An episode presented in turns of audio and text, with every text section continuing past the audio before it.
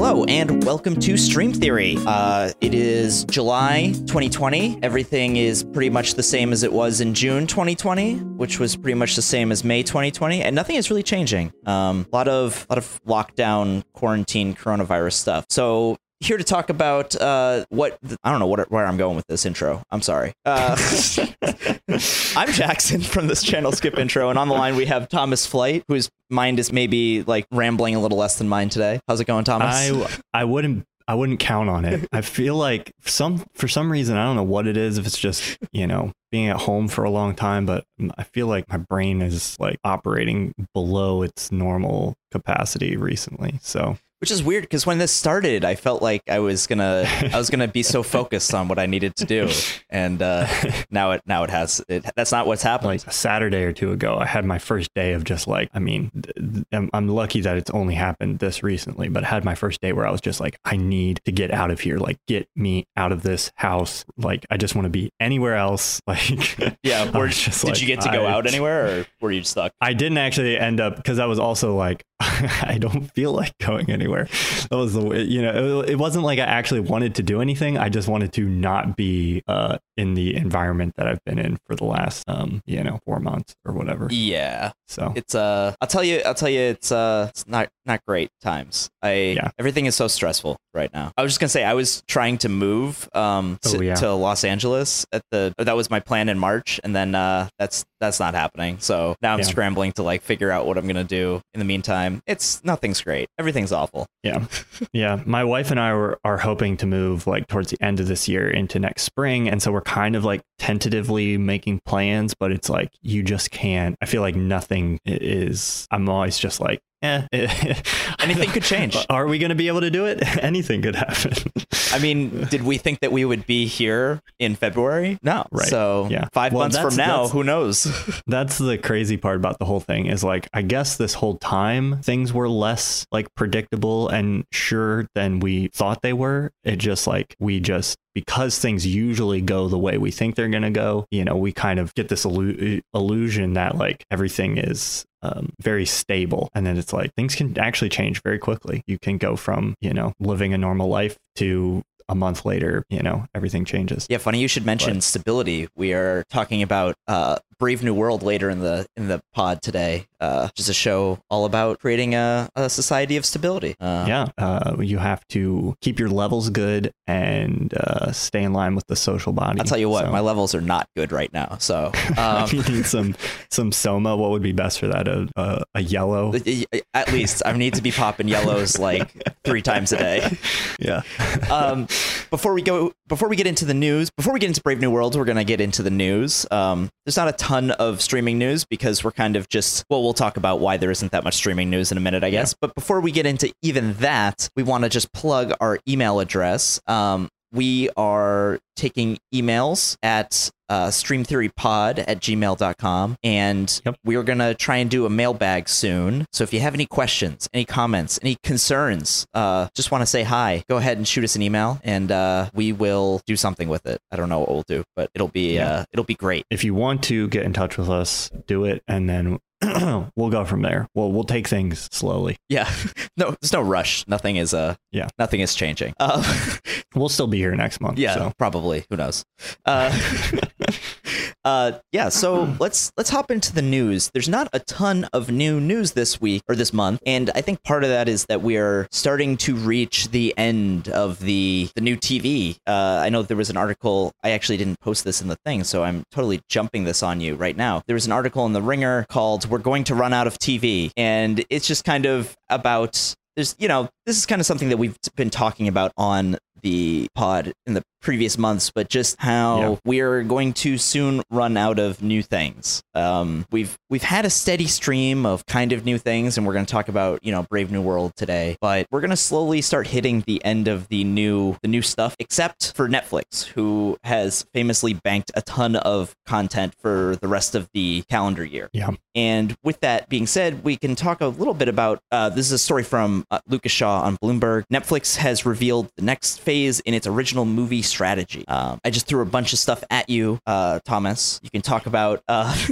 the end of TV, or we can talk about the future of Netflix movies. Where where do you want to start? Um, well, let's start with the end of TV. I think, uh, you know, like you said, content coming out is winding down. It's also a, a, we're entering into a new era as far as the news. Like a lot of the streaming platforms that were on the horizon when we started this podcast have come out now. Um, Absolutely. And so there's not really like any big streaming services like in the future. I feel like the playing field is kind of set for the time being and now we just get to watch like how exactly is this going to play out and what will the um, casualties be and who will the winners be. Yeah, Peacock was kind of the last the last uh the last one to come out. Yeah, the last new thing. It's now out in Um, in full. Yeah, it there was a uh, belabored like 3 month It wasn't smooth. slow it was not a smooth rollout.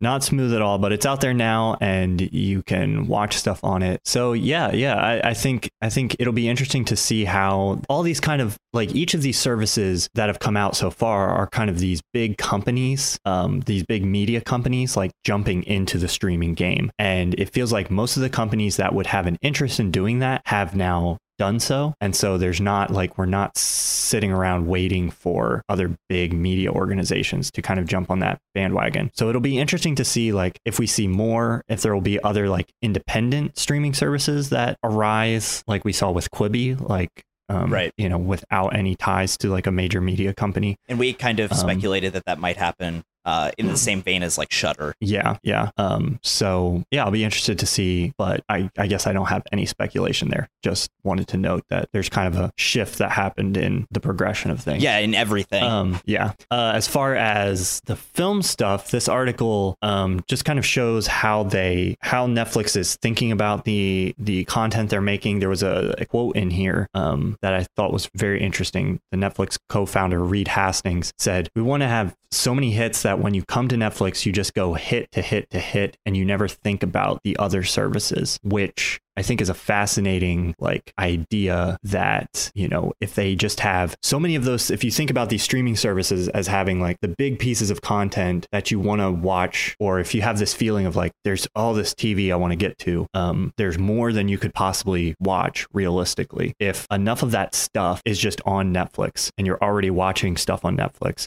when you get to the end of Tiger King, there might be two other shows. There, you might want to watch Brave New World, and you might might want to watch um, what's another Netflix show? Uh, the floor is lava.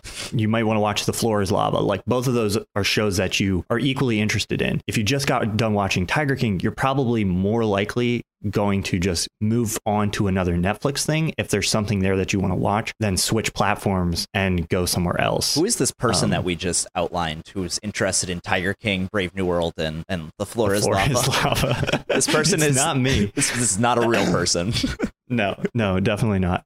But yeah, so I think that's an that's an interesting strategy. It's just like have enough, basically give the give the viewer enough options that are hits that they're interested in that they just never have to go anywhere else. Like all the time they want to spend watching television or movies can be filled by Netflix, and so they don't need to go anywhere else. Um, which is uh maybe a little dystopian. it is it is a little bit and uh you know I, i've been uh i mentioned that i was trying to move and i'm not moving anymore. So i'm trying to find uh new new roommates. And uh you end up just like talking to people and they're talking about their interests a lot more and people that i wouldn't normally talk to. And a lot of people don't say like they're like what do you like to do and they don't say watch tv they say watch netflix um yeah. and I know that that's totally anecdotal and not at all like a representative, you know, sample, but it is interesting that that is kind of the way people are thinking about it. I think a lot of people who cover television have thought about Netflix as a, you know, this is a place that people will go to watch TV shows as opposed to Netflix is a place that they are and there's stuff there to watch. Um, Right. and I think that, that the latter is kind of where where we're getting, and Netflix is kind of just putting out, as Reed Hastings said, hit after hit after hit, and they're kind of just monopolizing the the market. So yeah, I don't know. I mean, that's obviously what they're going to try to do. Whether or not they will be able to actually do that, I think remains to be seen. Like, you know, uh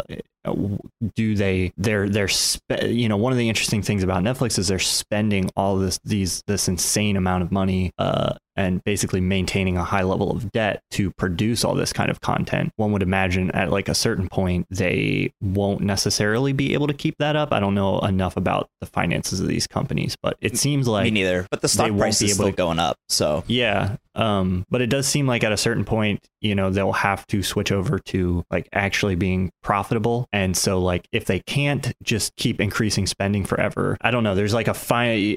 Is there a finite amount of hits that can be made, or can they can they just kind of grab enough to accomplish what they're trying to accomplish? Um, related to that, one of the interesting things that I think we've observed is this shift from maybe more like, and we've kind of touched on this in the past, but this shift from, I guess, what you would call a more prestige, like HBO style approach that they seem to take at the beginning with their content um, to something that's a little bit more, uh, I don't know what to call it, populist maybe. Um, and you can see this with their films. Um, a lot of their output recently has gone from in 2000, the genre breakdown for their box office was like 35% action and adventure films, and it's up to 60% now. And the And comedy, you- romantic comedy genre has completely evaporated. Uh, it was 25% in 2000, and now it's down to 7% today. And these are the numbers from uh, that that Bloomberg article. Uh, and if you look at if you look at Netflix, like a lot of what they're kicking out are like these uh, big reality TV shows or crime documentaries or um, these big you know action adventure films um, that I guess are quite popular with people. Like Extraction, Um, for example, which was, I think, yeah. the highest. They, they put like a number on how many people watched it, and it was astronomical. Um, so I think it's interesting to note here, like, I think when they say hit, they're not even necessarily, they're not talking about like what even you or I or maybe our audience might think of as a hit. Like, when I think of a great show or a great film, I'm, as someone who's kind of at least adjacent to like film criticism or, or being a TV critic, I tend to think of those things in terms of like critical acclaim. Right. Um, but that's not necessarily what uh, Netflix means here. You know, by producing hits, they're just producing something that's popular enough to keep the majority of their uh, viewers watching. Right, and So- and drawing new viewers, um, I think is is also Yes, important. yeah. Um, Which I imagine they they probably got some new viewers with uh or new subscribers with The Last Dance, which is the Michael Jordan documentary that aired last Yeah. month, maybe two months ago on ESPN in the states, but now is on Netflix for everyone to see. I think it was on Netflix for foreign audiences during that time, but I know that a lot of people that I know who are really into basketball had to wait until it was on Netflix because they didn't have an internet subscription, a cable subscription. They have an internet. Subscription. Right. It'd be hard to watch Netflix without internet. Um, but yeah, I. I think that there. I think that you're right. There's a lot of populist movement here, and um, that's kind of pretty standard for a lot of uh, a lot of big networks. You look at the trajectories of you know the stuff that's on the major four networks NBC, CBS, ABC, and Fox. It's a lot of the same kind of stuff. Like a lot of the like uh, NCIS makes a lot of money for CBS every year, and uh, it might Yeah. not win any awards, but that's not exact. That's not the only. That's not what keeps the lights on. You know. Yeah. And and you know, Netflix isn't just competing with like the prestige HBO shows. They're competing with the whole market here, like all of Hollywood. They're not just competing with, you know, films that are going to win Oscars, but they're competing with like Marvel and the whole sort of uh, market. At least that's th- their strategy. Um, Absolutely. So we'll see content from them that I think encompasses that entire, you know, realm of, of interests. and and having they having their entire slate for the entire year already shot and uh, planned and unaffected by COVID is like a gigantic advantage. You're seeing so Yeah. much of the talk about oh are we going to be able to reopen theaters soon enough that we can see uh, Christopher Nolan's new movie Tenet? Oh who knows? We're and they keep, every week it's like oh it's going to be next week. Oh it's going to be next week. Oh the, I meant the next week. Nope the next week. And it just keeps getting pushed back and back and back. And meanwhile one of these days Netflix is just going to drop the new David Fincher movie and everyone's going to be able to see it immediately uh, in exactly the way that they always meant for it to be seen. So Yeah. it's not the first time or the last time we'll say this, but the pandemic has really uh, been quite fortuitous business wise for, for Netflix. Yeah. And I think it's interesting to see how it not just like you said, like specifically, especially with the film market, like it'll be interesting to see how by the end of the year, like how much of the big conversation pieces in terms of film will have been Netflix films um, because you know already you know it looks like most of the huge stuff from this summer is getting pushed off till next year. So right, and this could be a huge uh, likewise this could be a huge change in the academy perception of netflix in the past yeah. uh, you get you probably know this better than I, but they they've the the Oscars have been kind of trying to shelve Netflix to some degree, and you have to have your movie in a theater. I know that was part of the reason why they had The Irishman and the and Marriage Story in select theaters. And if there aren't any theaters, maybe the only thing that they can even really nominate is Netflix stuff. Yeah, we haven't. I, I don't think I don't think we've seen. I could be wrong about this. I don't think we've heard any news yet about whether or not uh, they're going to adapt their requirements for this year to allow like stuff that is done straight to on demand digital yeah. releases. So it'll be interesting to see how they have to adapt to that. But yeah, if they depending on what they do, it could be could be a big year for Netflix. So yeah, well, it's going to be a big year for Netflix either way. Right, I right. that much is it's already a big year for them. All right. Well, um, while we're talking about yeah, enough oh, Netflix shilling. Yeah. Or unless you had no, I, I don't. I don't. uh, while we're on the subject of awards, uh, we thought we'd hit the Emmy Award nominations that came out yes. yesterday. Um, it is, uh, you know, there are there are awards. Um, I we we've kind of gone over this when the the Oscar awards came out, and uh, Thomas was kind of lukewarm on the Oscars in general, and uh, now it's my turn to be pretty lukewarm on the on the Emmys as a general institution. Oh, yeah.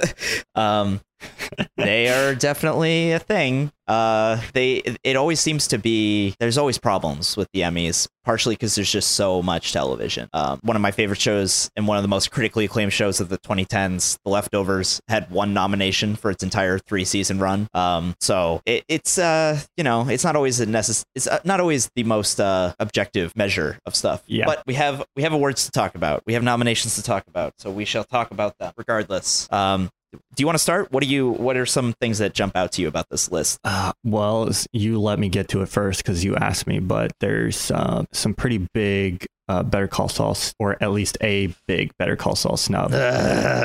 I'm upset about, and I know a lot of other people are upset about. But as they should Ray, be. Rhea Seehorn was left off of the uh, outstanding. I'm not even going to try. Lead actress in a proper, drama. Yes, it's a uh, it's idiotic. Yeah. So that's that's sad. I, a lot of people were rooting for her this year to get that. It's much deserved. But uh, but I will say I'm happy for Laura Linney. Uh, she deserved yeah, to be nominated for Ozark. She did a very good job this season. I haven't seen a lot of these, but like from from what I've seen of the other nominees, it's not. Uh, there's there's no like obviously bad ones on there that are you know sort of pushing her out. So I didn't finish the morning um, show, but I wasn't a huge fan. Uh, yeah, but you know it's this is this is classic Emmy stuff. They get uh right. They get the it's a big flashy new show with big flashy actors. Um, and uh, they are going to nominate them. That's usually what they do. Um, yeah. in terms of Jennifer Aniston being nominated for the morning show and Steve Carell also. Yeah, they. I mean, they did the same. They do the same thing with uh, Big Little Lies. Uh, in the first season, they just like swept all the awards. Although that was that was very deserved. I saw that show and uh, yeah. True Detective back when Matthew McConaughey and Woody Harrelson were there. Uh, if you put big movie stars, quote unquote movie stars,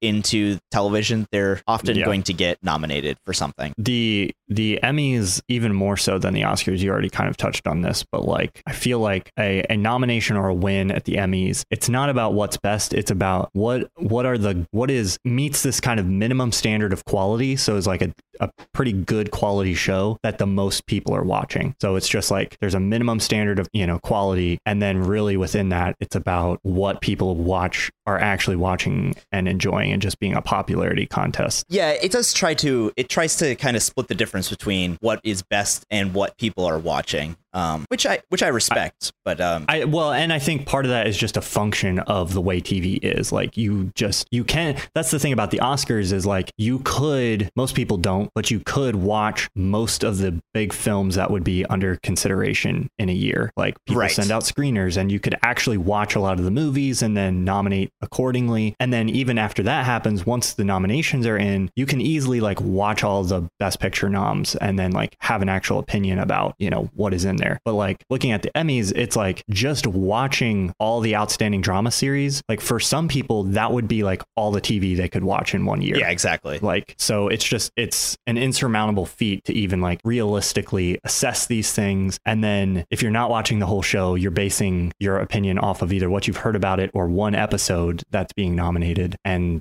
you know, that's not a great way to evaluate the quality of a, of a television show. So all, all that to say, what are you most upset about and excited about? Well, I think uh, definitely the thing I'm most upset about is Rhea Seehorn not being nominated. Um, I usually do like an article every Yeah. year that's like my Emmy tweaks, which are just the nomination tweaks. Um, and I do like I sub someone out and sub someone in for stuff that I think is bad. So I don't know who I would sub out, but uh, yeah, she deserved to be nominated. That show is Better Call Saul is probably the best show of 2020 so far, and uh, it does not work without the performances of Rhea Seehorn and Bob Odenkirk, and neither of them are nominated. I don't really know Yeah. there's like a lot of nominations for Better Call Saul, so they obviously thought it was very good, but they I don't know what they thought was so good about it. If they, it, it just seems like a an oversight. Like, what did you think was so good about it? If you're not nominating the the two main characters, and it's a character study. Um, Yeah. just doesn't compute for me. Um, Yeah. The thing I'm most happy about is there's a ton of uh, there's a ton of nominations for Watchmen. I was reading uh, Damon Lindelof. The, the creator's post on Instagram where he was like, at first I was really happy, and then I felt like this might be like kind of a, a reactionary to Academy's history with with race and kind of that kind of thing. But I think either way, both are steps in the right direction to some to some degree. Um, Watchmen was a show that I think was really good right when it came out and didn't get as much attention as it should have. And people are now coming around to it. We talked about that in, in our last show or the one before that about how HBO pulled it from behind the paywall for a little bit. And it just seems, it just feels very relevant to the events of the last three months or so. So I think that uh, it deserves Yeah. this kind Yeah. of uh, spotlight, and it is a very relevant show. The the other thing I'm most upset about not being nominated is there's no Mr. Robot love at all anywhere here. Um, oh, true. Yes. and uh, Mr. Robot had a phenomenal final season. A lot of the stuff that I just said about uh, Watchmen can be applied to uh, Mr. Robot, less in the ways of, of uh, you know race and policing, but just the idea of the surveillance state and a lot of stuff that has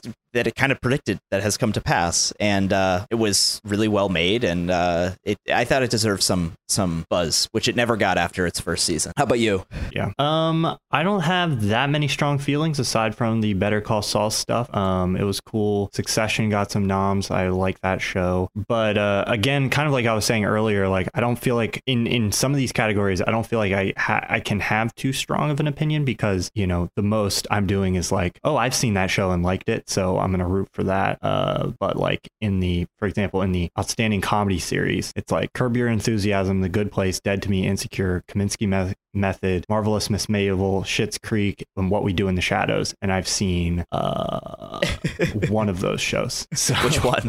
uh, the Good Place. Okay. and I've seen the first. I've seen the first season of Marvelous Miss Maisel, but then I haven't seen the. And I have seen some some of Curb, but I haven't seen any. I guess I haven't even watched the most recent season of The Good Place, so I haven't seen any of the seasons that these shows are actually nominated for here. So Yeah. um, I've seen more in the drama series, but even there, I haven't seen The Crown, Handmaid's Tale, Killing Eve. Uh, yeah. Oh, we saw the Mandalorian. We saw The Mandalorian. I saw a lot of people on Twitter were like, "Oh, I'm so happy The Mandalorian got some nominations." I was like, I didn't know that we were all worried that it wasn't going to get. I guess were people I was not worried that it would, and it did. I'm not sure why some people were concerned that it wasn't going to, but uh, yeah, here we are. It got nominated. Yeah, I know. Shocking. Uh, a Star Wars show and a show about superheroes in. Watchmen both got nominated for yeah, stuff. Uh, that that doesn't seem like that unusual to me, but uh, um, no, I uh, Uh, I was happy to see uh, the other one. The other one, I don't. We've Euphoria came out before we um, started this show. I don't know if that's a show we talked about. I don't think we ever talked about that. I don't know if we ever talked about it either. Uh, I did like Zendaya's performance in that show, and so she was she was great. Yeah. cool to see her snagging them. But uh, Euphoria, I was really excited for the second season. I felt like yes, the first season they kind of figured out what they were doing by the end, right. and I was ready for it to like really take off. And I know that they didn't even start. Sh- they hadn't even started shooting for COVID, so Yeah. that's not coming for ever. I don't know.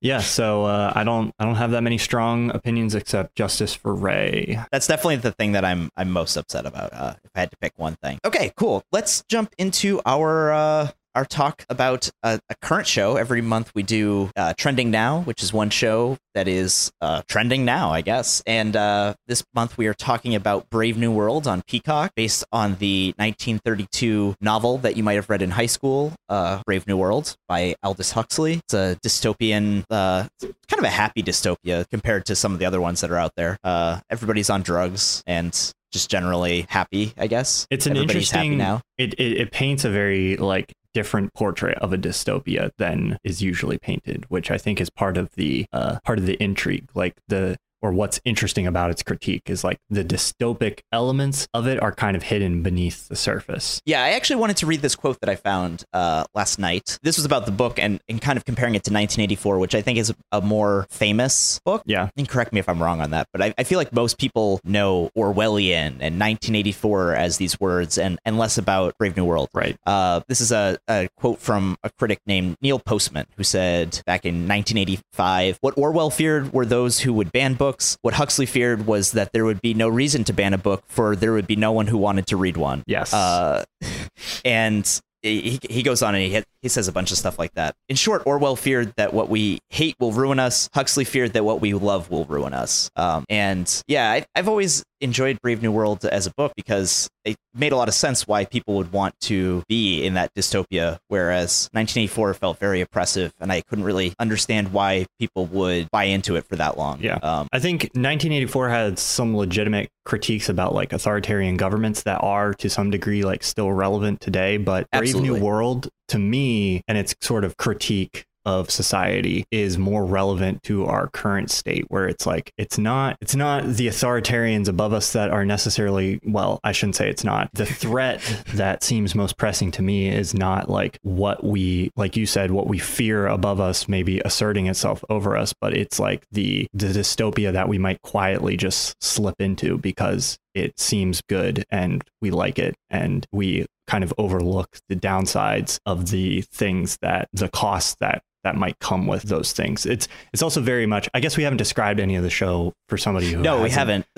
um, and that might help, or even bit. or even the general plot, or uh, yeah, we yeah. Uh, we just kind of jumped right into it. But it's about it's about a world where uh, there's a very like collectivist society. Um, everybody is everybody's emotions are regulated by drugs called soma that they take all the time. Um, sex is like the family unit has been completely done away with and any kind of social mores surrounding sex are gone. Uh like everything's just very free. Uh, there's no privacy. there's no privacy. It's just a um but also there's this there's like an ai that essentially like sets everyone in a caste level um essentially like mm-hmm. a type of caste system uh which is presented as being like each person is in their place and they have the job that is perfectly suited to them and so they're happy and content uh, with where they are but as you can imagine you know things might not be the way they seem Right. Um, I think in the book it's more. Uh, I'm trying to remember because I haven't read the book in a minute. But the book, I feel like it was. It's it's kind of implied that it's all. Um, they're kind of genetically engineered for these certain. Right. Uh, yes. Uh, these certain jobs. So it's not even. It's not even that they're like all being born and then sorted, but they're actually being kind of like bred for specific right. uh, tasks. Um, like the janitors are bred to be janitors; they're literally meant to be janitors, as opposed to the people who are at the top of the food chain, the alpha pluses. Right. Um, so what you're kind of like, what the people within the society, like someone who is a, a beta level in the society, doesn't want to be an alpha because they just they see the alphas as have you know doing more work or having more responsibility, and they're like, well, I'm a beta, I'm perfectly suited for my role in society society. And so I'm perfectly content and happy to be doing that thing because it's for the greater good. I think the the key distinction between like this and like 1984 is partially that like 1984 is about an overrun the overextension of government and i think brave new world is about the overextension and lack of questioning of technology yeah i think that that's i think that's a fair critique or a fair assessment hmm. i don't know how to where to start here there's a lot of stuff that i found very uh, relevant to today in a lot of different ways that I wasn't even necessarily expecting. Uh, yeah. One of which being just like it felt very like a very relevant critique slash text in relation to everybody wearing masks and just like putting like our own personal liberties at uh, aside for the greater good, which is something that is relevant in American politics for whatever reason Yeah. right now. Um, uh, but just in general, how did you feel about the how did you, how have you felt about the show so far? I finished it. You're about halfway through. I I'm I'm loving it. It's a very interesting. So like, regardless of how you feel about sort of what the show's conclusion is or the point it's trying to make, I think it's a fascinating way of looking at sort of our current world and potentially what we might be headed towards in some ways. So it's like you don't necessarily have to like agree with what it's presenting or the world is presenting. It's still just a fascinating like story and environment to look at and something that's different from a lot of the like sci-fi dystopia or utopian worlds that are presented. So I really enjoy that like conceptually um just spending time with like characters in that world. if I could just jump in real quick, we were talking offline about how uh, you were saying 1984 was a better, uh, like a narrative, a stronger story, whereas Brave New World is like more conceptually interesting. Right. And I think that in some ways that is like a perfect, that makes it a perfect match for television. Yes. Where it's like a place that you can kind of just chill out and examine from a bunch of different angles, as opposed to telling a one singular story about you know uh, whoever the main character in Yeah. 1984 is. I don't remember. and this is this is probably heretical to some people there's a certain the book is always better group that would probably jump down my throat for saying this but like i love conceptually the i love the book the brave new world but the story itself was not like the most compelling aspect of it i think the show actually is great because it's taking the cons the aspects of the concept um, and a few ingredients from the story that are the most interesting. And the the story in the show I think is actually more compelling um, at least how it's presented narr- as like just a narrative story um,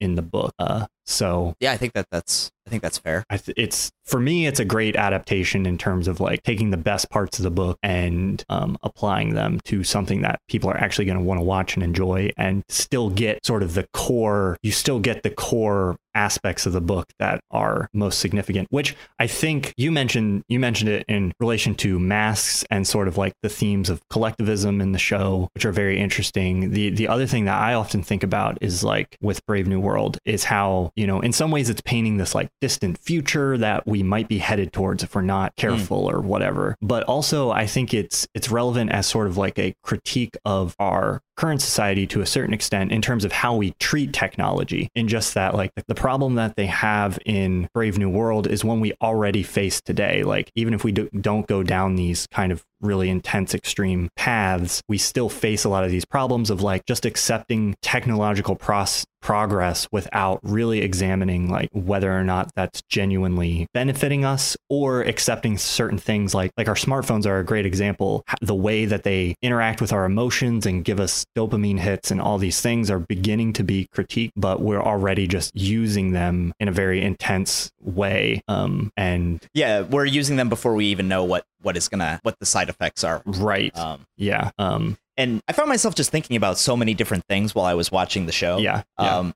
and how this kind of this this critique of of society of really human nature, I think, Yeah. um, kind of applies to so many different aspects of society. If you kind of let your let your mind wander a little bit, I was thinking about you know just the caste system is very much like capitalism, where it's like oh everyone's important and everyone is has their place in the society, but we're doing some people are obviously doing a lot better than others. yeah Um, and uh, yeah, I I totally agree. It's uh it's very much about just our this this kind of want to be content and and happy and stable, but also what kind of system actually produces that kind of stability. Right. Yeah. It's also about like the the benefits of negative emotion, like if that makes sense, where we like try Yeah. to we try to escape those things, but ultimately like there's a reason for like anxiety and sadness and too much of it is bad, but they if we engage with those things properly, there's like a sort of a benefit and a well-being that can come out of that and it's an interesting exploration. But I totally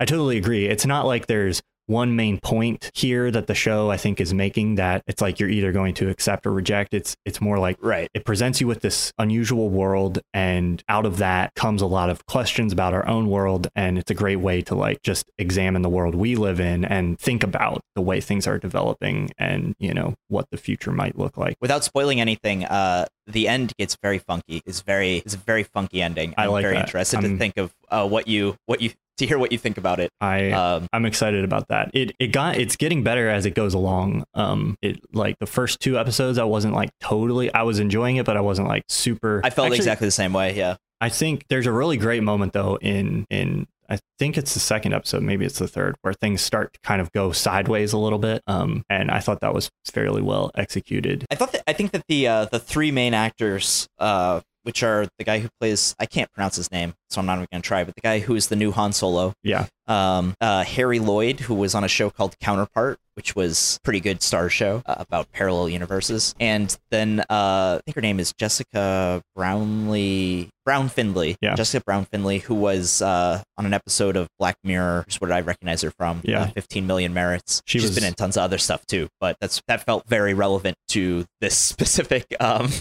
dystopia. yeah, yeah, Uh, absolutely. I think all three of them are putting in really good performances. I think it'd be really easy for the show to fall apart without great performances Yeah. because it is it, it is such a uh, a foreign world um, that if we didn't have people like really tying us to it, it would be it would be hard. But Yeah. uh, I think they're all doing great work. it's a it's an unusual show it's it's it has a weird feeling because it's like halfway it's got like one foot into like the prestige tv like world where like it has these like bigger uh stars like um what's his name alden yeah i'm not gonna try Yeah, to I can't it either. pronounce it.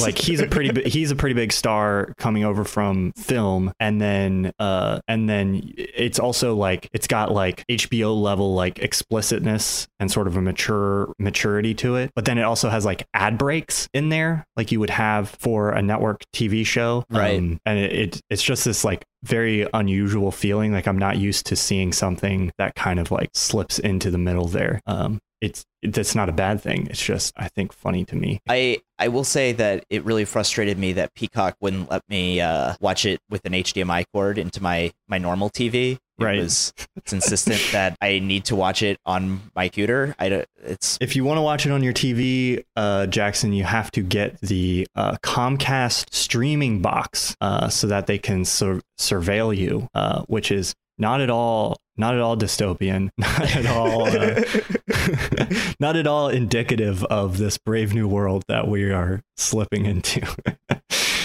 yeah yeah um great. so yeah, Brave New World. It's it's interesting if you're interested. This is a great extension of like if you're into any of the Black Mirror stuff. Like Absolutely, I think that crowd that's what I was gonna say too. Yeah, definitely going to be into this show. So it's it's more a single story than the anthology of Black Mirror, Yeah. but um, it is all it, it hits very much the same the same vibes. Uh, where it's about technology, but also about how humans use technology. yeah, Uh, absolutely. Cool. Uh, all right. So before we go, every month we make a uh, recommendation for something that we're watching that we haven't really gotten a chance to talk about. We call it the queue. I have no idea who went first last month. Usually, I'm I- pretty good at keeping up with I that, but my brain is scrambled. I think you went first last time. Yeah, you I go first. know, so I'll go whatever. first. We'll see. Um, I this is a show I actually finished a little while ago, but I haven't been. Um, I go in phases of things. I've been watching more movies than TV lately, so I'm reaching back into the archive a little bit. Uh, and we've already talked about the show that I have been watching. Um, so uh, I'm going to recommend Midnight Gospel, um, which is a little animated show on Netflix uh, that hasn't gotten much buzz because it's kind of a weird um, It's super weird. it's not this is not everybody's cup of tea um but it's a comedian who basically does these like podcast episodes essentially where he'll interview somebody and that person will usually be talking about something strange like drugs or death or who knows what um deep philosophical kind of yeah of. deep like weird you know spiritual stuff and then it's animated in these very like unusual ways it's kind of these interviews are sort of stuffed within this show where there's this character who um, named Clancy and he goes to these different uh,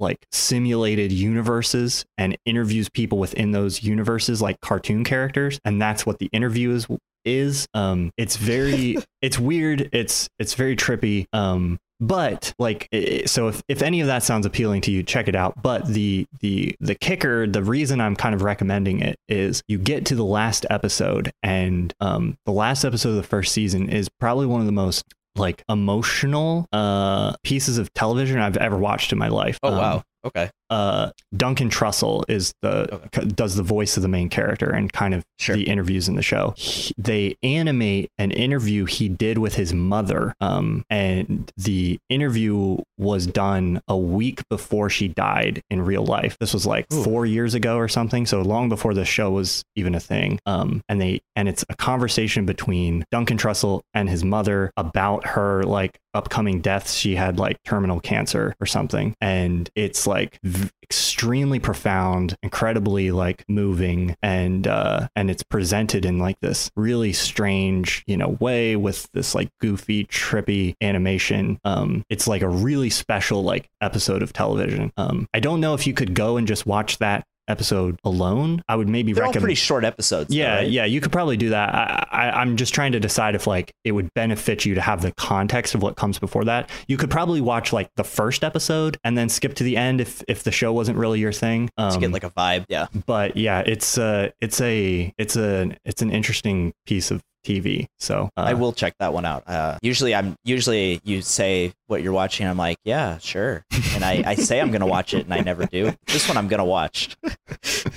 I don't feel bad because that's what I do with pretty much everybody's recommendations. So I I uh, I'm in the same boat as you. I feel I've been watching a lot of TV, uh, even as like a TV person. I've been watching a lot of like older shows, and I'm working on this uh, this propaganda project. So I've been watching a lot of police shows. But um, the show that I've been watching that I love is Corporate, which is a comedy on Comedy Central. Just returned for its third and final season. Um, as a show on Comedy Central slash owned by CBS Viacom, there's like no way to watch it. Uh, for like to stream it. Uh, you can find it on Amazon Prime, some of it, and you can find some of it on YouTube TV. You don't need to watch it in order. Um, it's basically if uh someone like remade The Office for in like a company that was Amazon, but Amazon ate Walmart. Um, and also it was like way more depressing. Uh, it's like I I think it's like personally I think it's like the the show that best captures the millennial like workplace culture um and just how how overworked and over stressed and anxious we all are but also while being very funny and super absurdist um there's this show one of the first episodes that I showed my friend was everybody in the show is watching this other show called Society Tomorrow which is basically Mr. Robot um and everyone is like obsessed with this show and every time they cut to it it's just like very i am the most special person in the universe. I need to i need to accept how special i am. Uh, and uh, i think it's very funny personally. So if you can find it i highly recommend watching it. Uh, and if you can't uh, well nobody else is watching it either so i guess don't worry about it every time i tell people to watch it uh, they've never heard of it so yeah, uh, I I haven't heard of it. So the the first season finale is about a holiday called Remember Day, which is basically how they've totally corporatized a holiday around 9/11 Oh, and wonderful. everyone is everyone it's it's the holiday dedicated to remembering Yeah. and how we all need to buy gifts for each other and basically the the corporatization of Christmas but it's 9/11 yeah. Okay. this this uh, I might I might have to see if I can find some of this because it sounds pretty uh, it's great Yeah. uh I I recommend it it is uh it's dark obviously dark But, uh, office. yeah. very dark office uh very nihilistic version of the office yeah. um where can they find you thomas I am all over the internet, YouTube, Thomas Flight, uh, Thomas Flight on Twitter. I'm Thomas. he's got a great tiktok dot flight on TikTok where I'm talking about some things that might actually be relevant to kind of the Brave New World type stuff. Um, been talking a lot about like media theory. Uh, you quoted Neil Postman earlier, um, and I was just recently making a TikTok about one of his books that I just read called Technopoly. Uh, Oh, which cool. I might do a video about Technopoly and Brave New World together. We'll see. Because i i uh i really liked your your piece about tiktok on youtube so uh yes, if you I, I like this i like this angle that you're going with if you wanna if you know if you want to know what's going on at TikTok, why people love it so much, I made a video about that. So uh, go go check that out. Uh, Jackson, what what are you what have you been up to? You you you made you made something that's pretty cool. Oh, thank you. I, I've been working on this series of videos um, about propaganda on my YouTube channel. Uh, basically, just how television has shaped our view of the police. Uh, first episode was about you know the early television shows that had cops in them and how they basically uh, let the police edit all of the scripts so that they could uh, get access to cops and real stories and stuff like that, but also how that led to a ton of censorship. And the next episode should be coming out on Sunday, um, and it is about uh, the the CBS procedural Blue Bloods. Um, it is the longest video I have ever made. It's the longest thing I have ever written, but uh, it's good. I'm very, I'm very proud of it. I'm excited. well, I'm excited to see it too. I really enjoyed the first part, and people should check it out because, uh, yeah, I learned a lot of stuff that I did not realize. It's it's crazy to me just how, just even knowing how like prominent the police have been in TV in general um, is kind of mind blowing. So it's definitely a worthwhile subject to do a deep dive on. Yeah, I appreciate that. I think there was like 60% of primetime shows uh, on on the four major networks in 2019 yeah. were about the police. That's which is just that kind of thing is nuts to me. And the fact that like there's not a bunch of people who are like, hey, we need to seriously explore like the way that like if that's how much like stories about police have dominated you know our media it's like that's a huge interesting thing that we should examine and see like what might the effects of that be and how have they been portrayed and that kind of thing. So yeah i definitely uh in doing the research for the project i've been been spending a lot of time being like wait that's not actually how police work works?